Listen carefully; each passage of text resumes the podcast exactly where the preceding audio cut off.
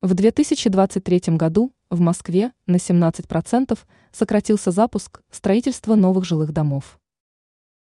Аналитики рынка недвижимости продолжают изучать результаты работы основных застройщиков в прошлом году.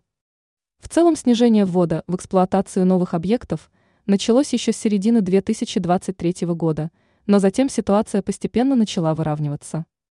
Но спад все равно произошел, и в разных сегментах рынка недвижимости процент спада довольно сильно отличается.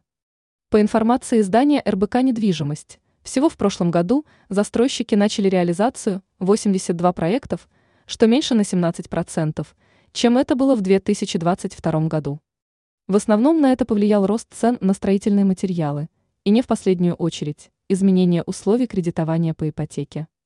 Наименьший спад в 12% зафиксирован в сегменте жилищного строительства «Стандарт» и «Комфорт», а максимум в 41% пришелся на сегмент «Бизнес». Аналитики считают, что прошлогоднее падение реализации новых проектов продолжится и в текущем году, поскольку условия выдачи ипотеки продолжают ужесточаться. Ранее мы писали о том, что в 2023 году в России был зафиксирован рекорд по объему выданной ипотеки.